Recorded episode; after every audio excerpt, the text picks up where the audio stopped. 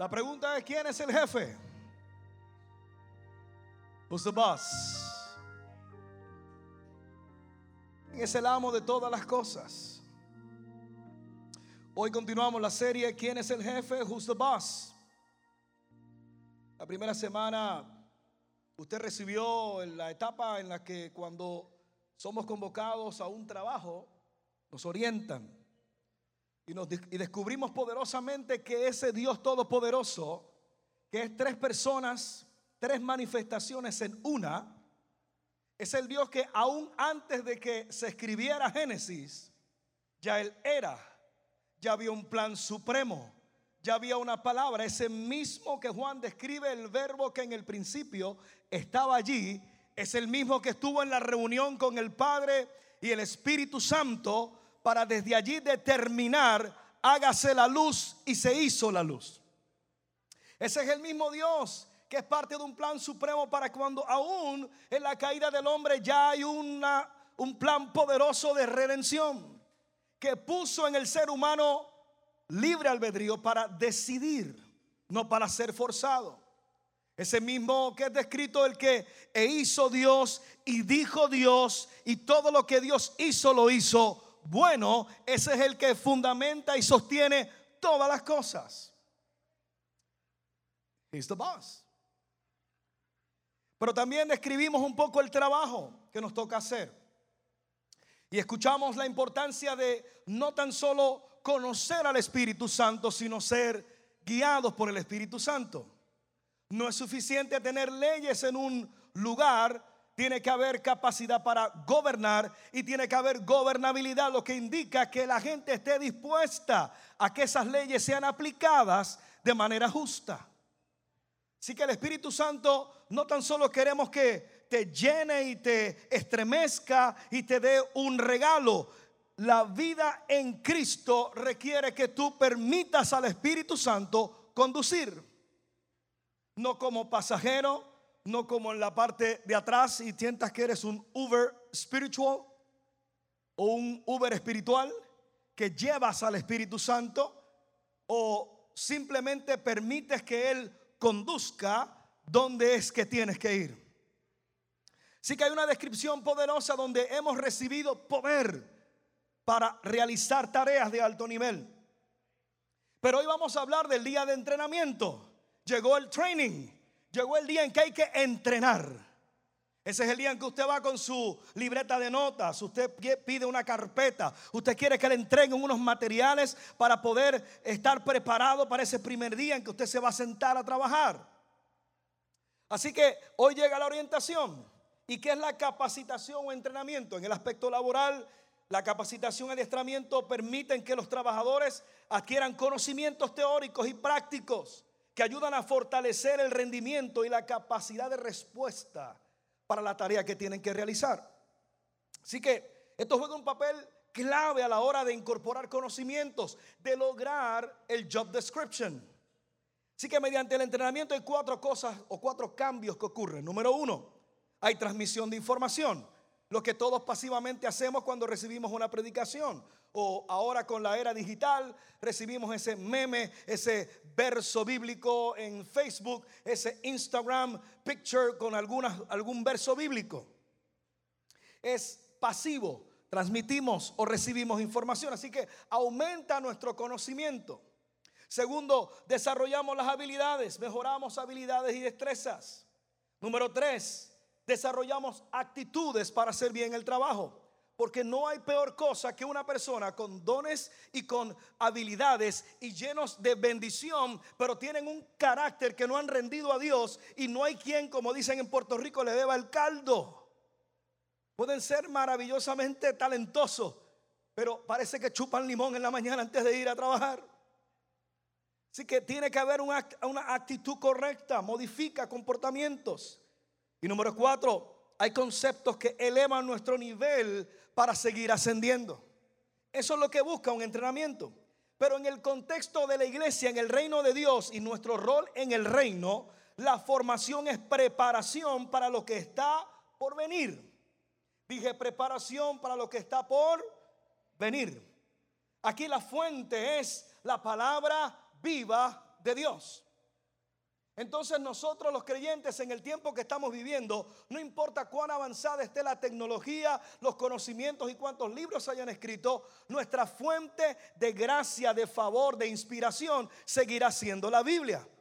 Regla infalible de fe y de conducta. Así que no podemos sacar de nuestro escenario la Biblia para pretender ser exitosos. Hay gente con carisma levantando ministerios o movimientos o llenando tal vez auditorios, pero no están conectados al carácter de Cristo. Y entonces Cristo no se está viendo, se está viendo otra cosa distinta y parece más una propaganda de mercadeo de una marca en vez de el carácter de Cristo a través de nosotros. Así que nuestro rol es prepararnos. ¿Por qué? Pablo le dice a Timoteo, apréndete esto, Timoteo, segunda de Timoteo 3:16, toda la escritura es inspirada por Dios. Who's the boss? Y útil para qué cosas? Enseñar, para redarguir, para corregir y para instruir en justicia. Así que esta palabra nos va a entrenar, porque no tan solo nos va a ser útil para enseñarnos la teoría, para redaguirnos la aplicación, para corregir la corrección. Usted nunca en su departamento de recursos humanos no lo ha llamado alguna vez para decirle, hay una cosita que tenemos que, según nuestro manual, tenemos que atender. Pero sirve para instruir en justicia.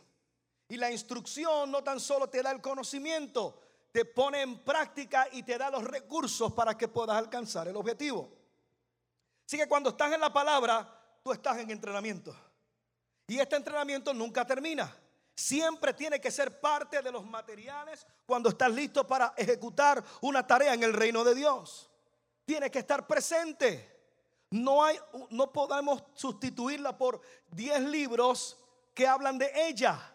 Los 10 libros que hablan de ella serán útiles para tener algunas habilidades, pero la fuente que te va a cambiar y transformar y te va a llenar y capacitar para lo que está por venir solamente está en la palabra de Dios.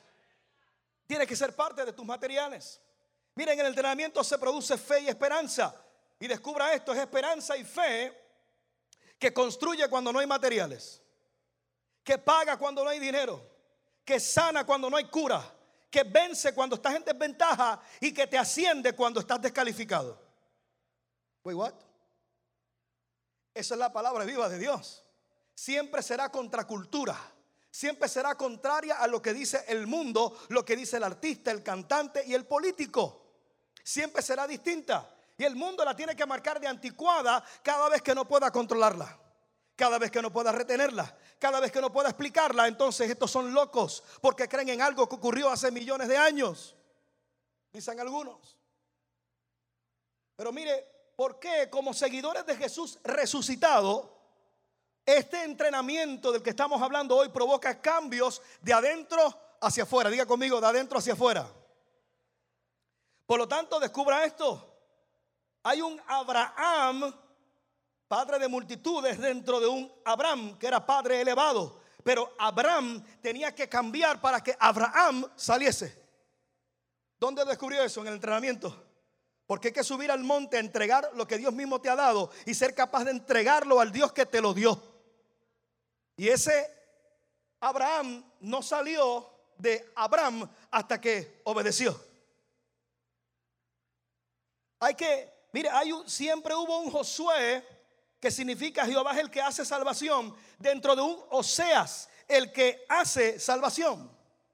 Porque ese Oseas tenía que cambiar para que naciese un Josué que libertara al pueblo, que llevara al pueblo a la tierra prometida, que entrara en territorios más grandes que el pueblo, el pueblo de Dios. Y Dios le diese la victoria. Dentro de un Oseas estaba un Josué, pero Oseas no iba a ver a Josué hasta que Joseas no fuese entrenado en la palabra. Había siempre un Pablo dentro de un Saulo. Pero Saulo tenía que cambiar, caer de la cabalgadura, quedarse ciego, a obedecer para llegar a la calle allá derecha y enfrentarse a aquel hombre que Dios ya le había hablado acerca de él.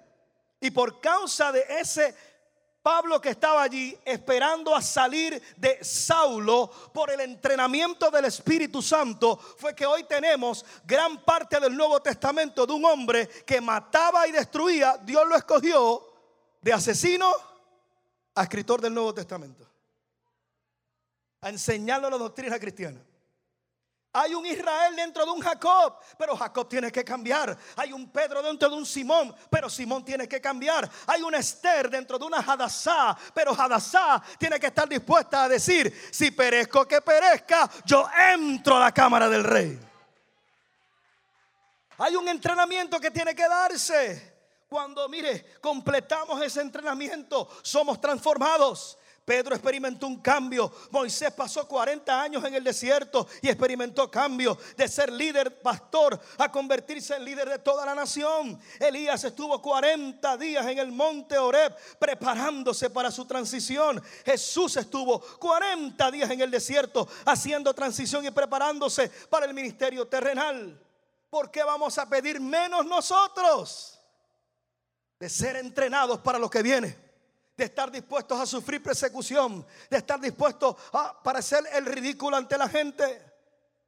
Estos días con este titulado Avivamiento en la era digital en el campus de Wilmore, Kentucky, de Asbury Theological, no han faltado los titulares contrarios para decir, son unos locos, se han inventado esto o eso es pura emoción.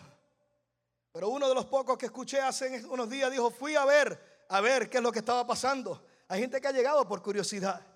¿Y qué se encontraron allí? No se encontraron un evangelista eh, eh, botando fuego por la boca. No se encontraron a alguien soplando a la gente para que se cayera. No encontraron a un individuo tirando las chaquetas a ver si algo pasaba. No, encontraron a jóvenes sencillos en tenis y maones y con t-shirt adorando. That's it. Simplemente adorando.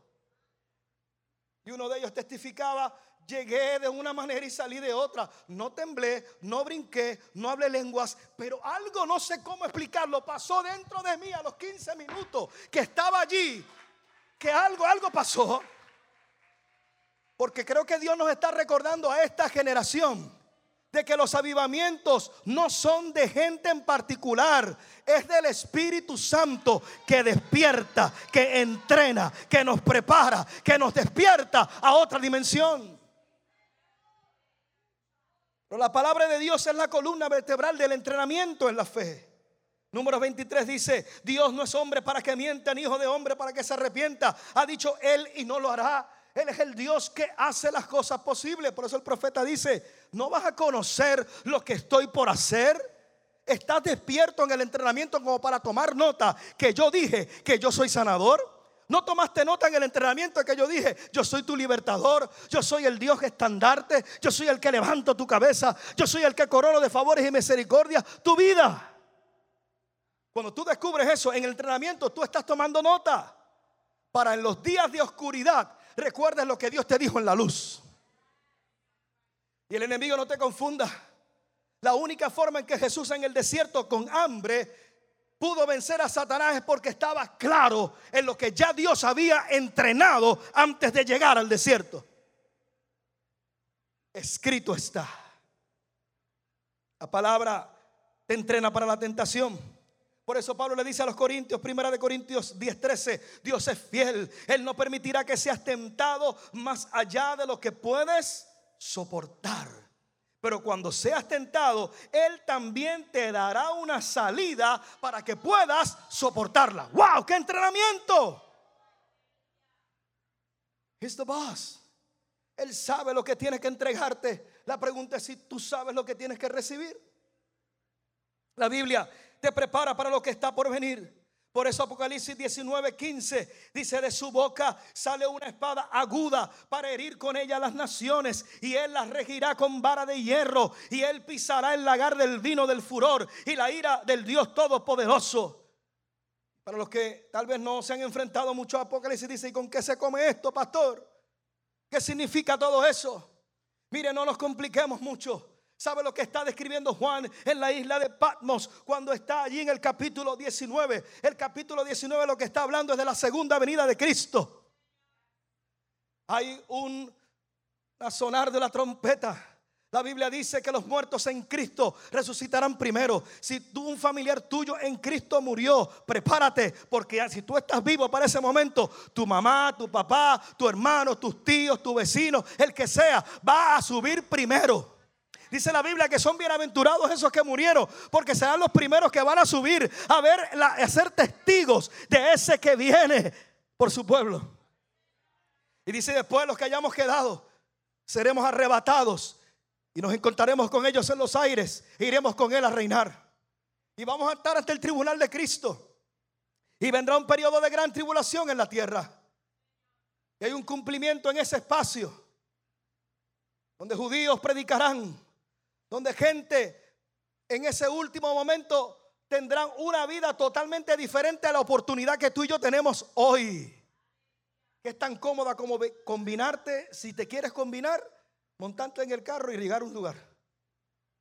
Para ese momento no será como lo estamos viviendo ahora. Pero luego de esa gran tribulación, este capítulo 19 lo que está diciendo que ese Cristo, el mismo que lo dibujan en clenque flaco y en gillío, ese mismo que lo ponen debilucho, tal vez para muchas religiones en una cruz clavado, es el que la Biblia describe y que Pablo dice, si él no hubiese resucitado, vano sería nuestra fe, pero ese venció la muerte. Fue el mismo infierno y arrebató las llaves, que la misma iglesia tiene tanto poder que las puertas del infierno no prevalecerán contra la iglesia. Ese es el que está describiendo ahí, que dice que cuando venga para batallar aquí en la tierra, ¿sabe? Cuando venga en la segunda venida, ¿sabe cómo va a venir? No va a venir como un bebé, no va a venir en la debilidad humana. Viene como el rey de reyes y señor de señores. ¿Sabe lo que dice la Biblia? Oh, veo que el cielo se abre, dice Juan. Y viene montado en un caballo blanco. Y viene con vestiduras que parecen teñidas de sangre. Tiene los ojos como fuego. Tiene una espada que sale de su boca. Y en el muslo dice rey de reyes, señor de señores. Un Jesús todopoderoso que, cuando venga esa segunda vía no viene a tirarse selfies con los humanos. No viene a hacer concentraciones en estadios. Viene a batallar. Y dice la Biblia que entre el valle de Megido y el valle de Edom, allí en lo que llaman el valle del Armagedón, va a haber una batalla. ¿Y cuál es el ejército con que viene Jesús? No vienen con espadas, no vienen con bombas, no vienen con nuclear, no vienen con tanques. ¿Sabes quiénes vienen? La Biblia dice, aquellos que están vestidos de lino fino, limpio y resplandeciente. Entonces yo digo, pero ¿qué clase de armamento es estar vestido de lino fino y resplandeciente? ¿Eso no dispara? ¿Eso no defiende? ¿Que no qué? Cuando tú fuiste redimido. Es lo que está diciendo, prepárate para lo que está por venir. Deja la desesperación, deja la histeria, que si el mundo se va a acabar, que si viene el terremoto, que si eh, Putin no sabe qué hacer con Ucrania, que si el otro que está allá, que si el Kim Jong-un, que si el otro y lo otro. Y usted parece que no puede, cada vez que ve los titulares se paraliza. Yo le tengo noticias. Aquí está el titular más importante.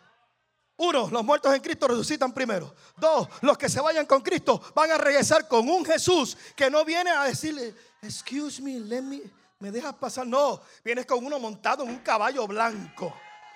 Y la espada que sale de la boca, ¿sabe qué significa? La misma palabra viva de Dios. La que se te dio ahora, la que se te prometió ahora, la que se te manifestó ahora, será la que Él va a usar para herir las naciones y triunfar sobre el pecado, triunfar sobre la muerte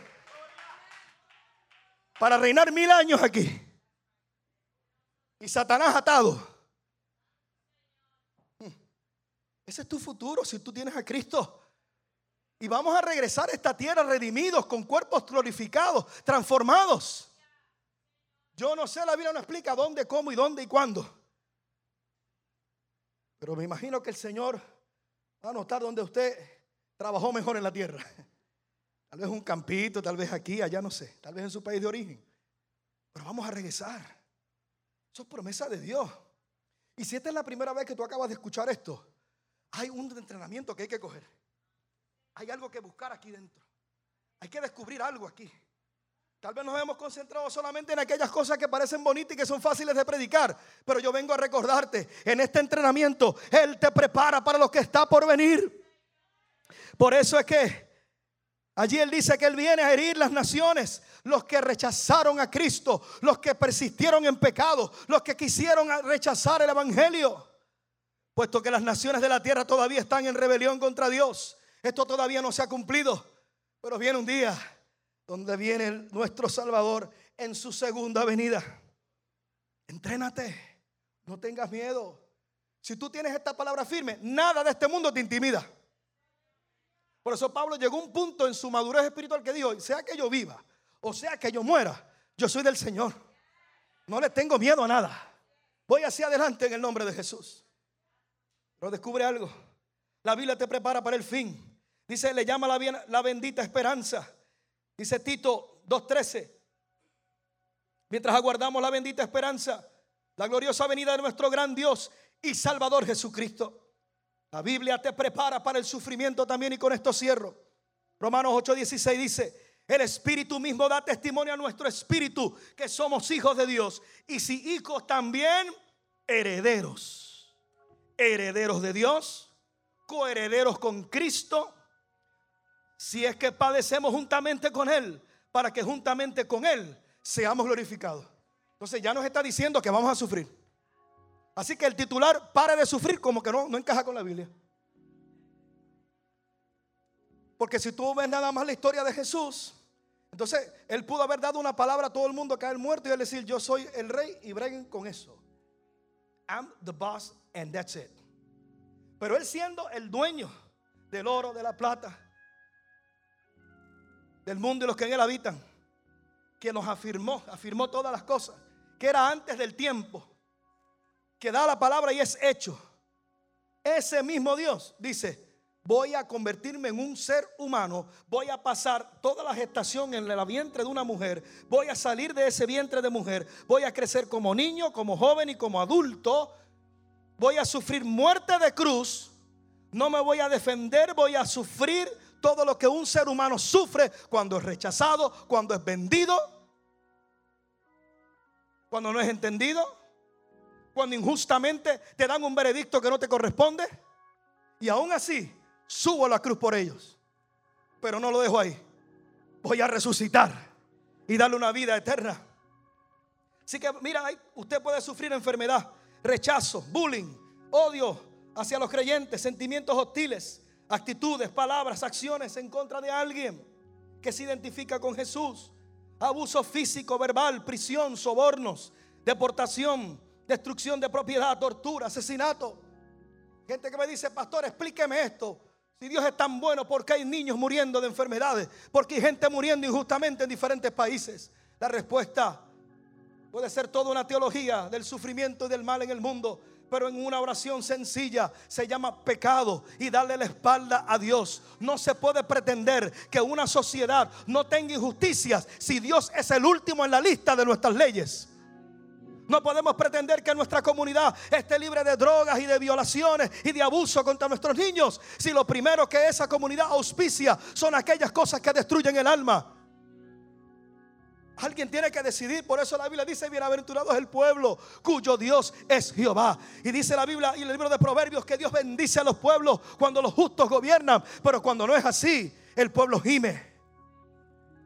El pecado tiene consecuencias. Por eso Mateo registra cuando Jesús dice tengan cuidado con la gente. Los entregarán a los tribunales y a los azotarán en las sinagogas. Por mi causa los llevarán ante gobernadores y reyes para dar testimonio a ellos y a los gentiles. Jesús dijo, pero cuando los arresten, no se preocupen por lo que van a decir o cómo van a decirlo. En ese momento se les dará lo que van a decir. Oh, wow, qué entrenamiento. Esto es Jesús hablando a sus seguidores. Porque no serán ustedes los que hablen, sino que el Espíritu de mi Padre hablará por medio de ustedes. Yo no sé si todavía la gente entiende esta palabra para este tiempo que estamos viviendo, pero ante injusticia, tú ponte de frente, párate de frente, no te intimides, porque cuando la justicia de Dios está contigo, tú vas a saber lo que tienes que decir y el Espíritu Santo va a hablar por ti. Jesús dijo que nos van a entregar. Mateo 24, cuando Jesús describe el final de los tiempos, dice, nos entregarán a tribulación, nos van a matar Seremos aborrecidos por la gente a causa de mi nombre, dice. Por eso hay mártires en la historia. Por eso en, los coliseos romanos compañeros nuestros antes que nosotros, nuestros antepasados cristianos, murieron mordidos y tragados por leones.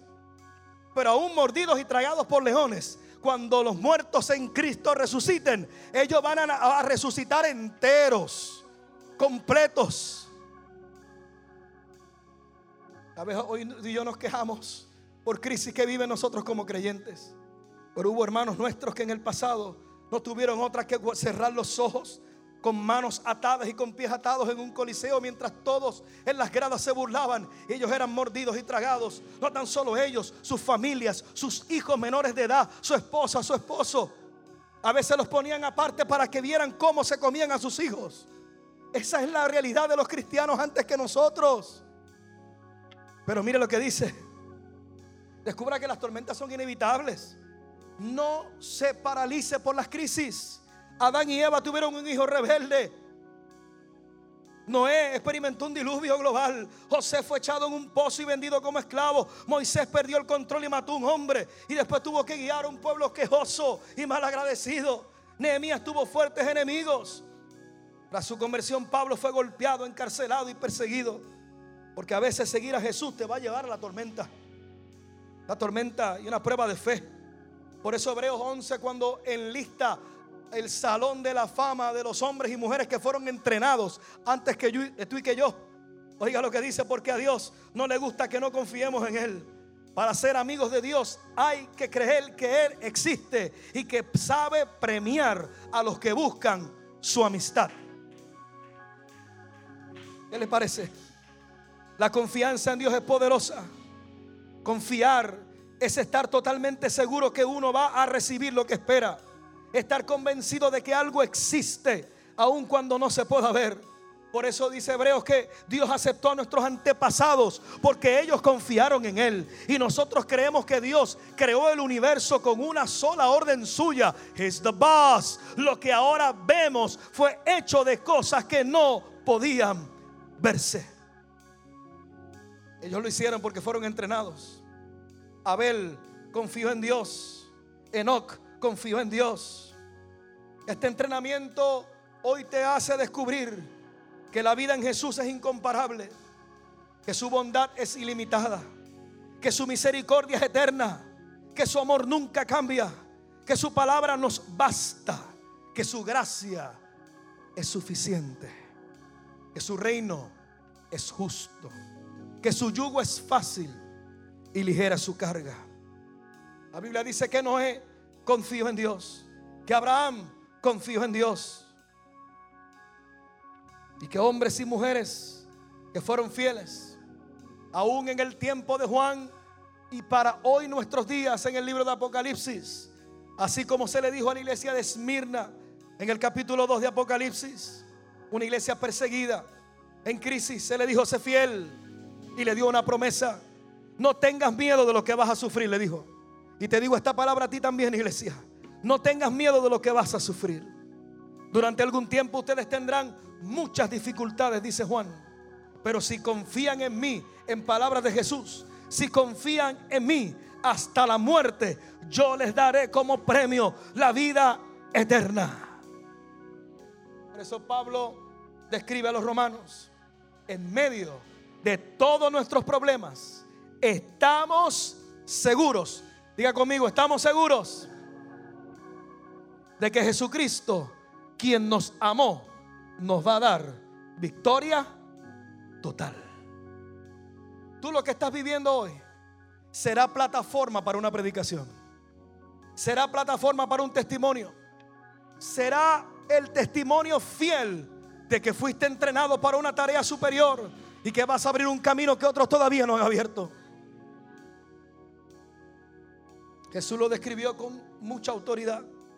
Un hermano traicionará de muerte a su hermano. Un padre traicionará a su propio hijo.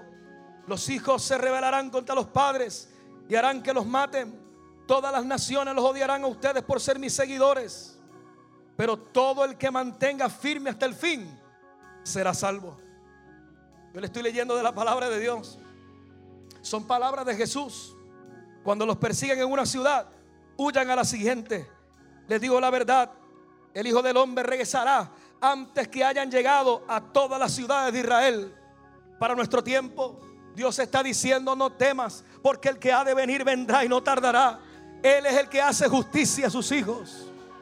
Él es el que escucha la oración de sus hijos e hijas.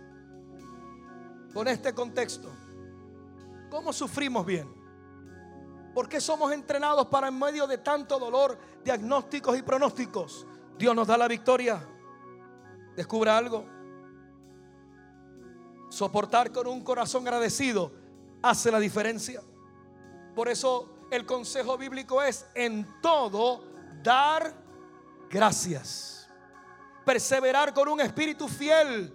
Proverbios 3:5 dice, confía en el Señor de todo tu corazón. Filipenses 4 dice, regocíjate en el Señor siempre. Los mártires llegaron a decirle a Dios, esto es mucho. Los muertos en Cristo clamaban a Dios, por tu causa morimos. ¿Cuándo reinaremos contigo? ¿Cuándo aplastarás a nuestros enemigos? Y morían. No negaban a Cristo. Pero mire lo que Juan escucha que Jesús dice allí en la revelación de Apocalipsis. Cuando abrió el quinto sello, vi debajo del altar las almas de los que habían sido muertos por la palabra de Dios y por el testimonio que tenían. Juan los vio, Juan los vio y clamaban a gran voz diciendo, ¿hasta cuándo, Señor, santo y verdadero, no juzgarás y vengarás nuestra sangre en los que moran en la tierra? Entonces se les dio una túnica blanca a cada uno de ellos y se les dijo que descansaran un poco más de tiempo porque hasta que se completara el número de sus consiervos y sus hermanos que habían de ser muertos como ellos. ¿Sabe qué está diciendo esto? Dios está diciendo que hay más mártires por causa de Cristo. Que Dios está diciendo que hay más hijos e hijas por ser salvos que el día del entrenamiento es, sufre bien, confía que lo que está por venir es glorioso. Que el futuro que Dios ha dibujado para ti, para tu casa, para tu matrimonio, para tus hijos, para el ministerio, para esta ciudad, es glorioso. Entrénate porque Dios te ha dado lo que hace falta. Dios no ha vuelto todavía porque hay gente que necesita ser entrenada para lo que viene. Necesitan salvación. La próxima vez que usted experimente sufrimiento, amigo y amiga, contéstale a tu crisis. A mí me entrenaron para esto. ¿Alguien puede decirlo conmigo? A mí me entrenaron para esto. A mí me entrenaron para esto. No tengo temor de malas noticias. Ponte en pie conmigo. Ponte en pie. Aleluya.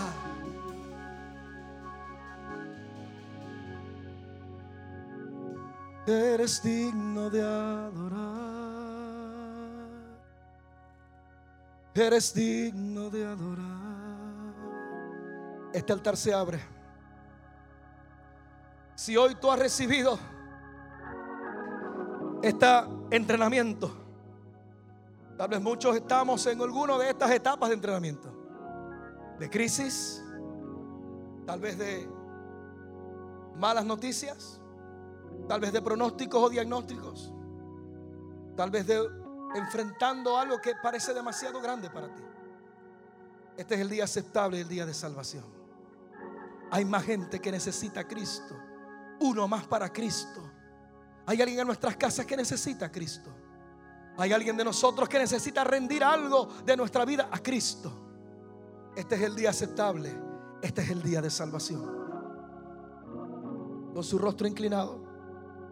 Si hay alguien en esta reunión que nunca ha reconocido a Jesús como su Salvador, o le conociste y por alguna razón te volviste atrás, sea cual sea la causa, este es un día de oportunidad que se abre para ser entrenados para grandes cosas, para vencer aquello que parece más grande que nosotros y confiar que su palabra nos va a cambiar, nos va a impulsar a algo superior. Este es el día en que tú decides si quieres que Dios esté en el baúl del carro, como una goma de respuesta para cuando algo por si acaso ocurra. O puede ser que lo tengas en el asiento de atrás para que digan que tú lo llevas a alguna parte en tu vida. O tal vez es importante que lo tengas al lado tuyo para que te vean con él y digan, ese pertenece a algo bueno. O es hora que le diga, Señor, me quito del volante para que tú guíes mi vida, para que tú reines en mí, para que tú me des un futuro de esperanza. Voy a contar hasta 13 a la cuenta de tres. Si tú eres esa persona que dice, pastor, no cierres esta reunión donde Dios ha estado manifestando su poder y sanando y restaurando desde que comenzó. Yo no me quiero ir de aquí sin que ores conmigo porque yo quiero a Cristo. A la una, a las dos. No seas el segundo, sé el primero en decir yo quiero a Cristo. Uno, dos y tres. ¿Dónde está esa gente que dice, ora conmigo, pastor? No cierres esta reunión sin que ores conmigo por un nuevo amanecer en mi casa, en mi vida y con mi familia. Habrá alguien. Habrá alguien que reconcilia su vida con Jesús. Habrá alguien que reafirma su fe en Cristo. Habrá alguien. Qué bien. Ahora voy a orar. Si tú estás enfrentando una situación, tú estás en medio del horno de fuego, tú estás en el foso de leones, tú estás en una crisis, sea cual sea la situación, ábrete paso en este último minuto. Voy a orar. En este último minuto voy a orar. Ven en fe. Ábrete paso y yo tengo fe que Dios me va a sanar. Yo tengo fe que Dios me va a libertar. Yo tengo fe que Dios va a obrar en esta situación de mi casa. Yo tengo fe que el Señor va a obrar en esta crisis que estoy enfrentando. Ábrete paso y ten fe ahora que vamos a orar para que recibas esa cobertura y tengas fe para enfrentar lo que viene, sea lo que sea.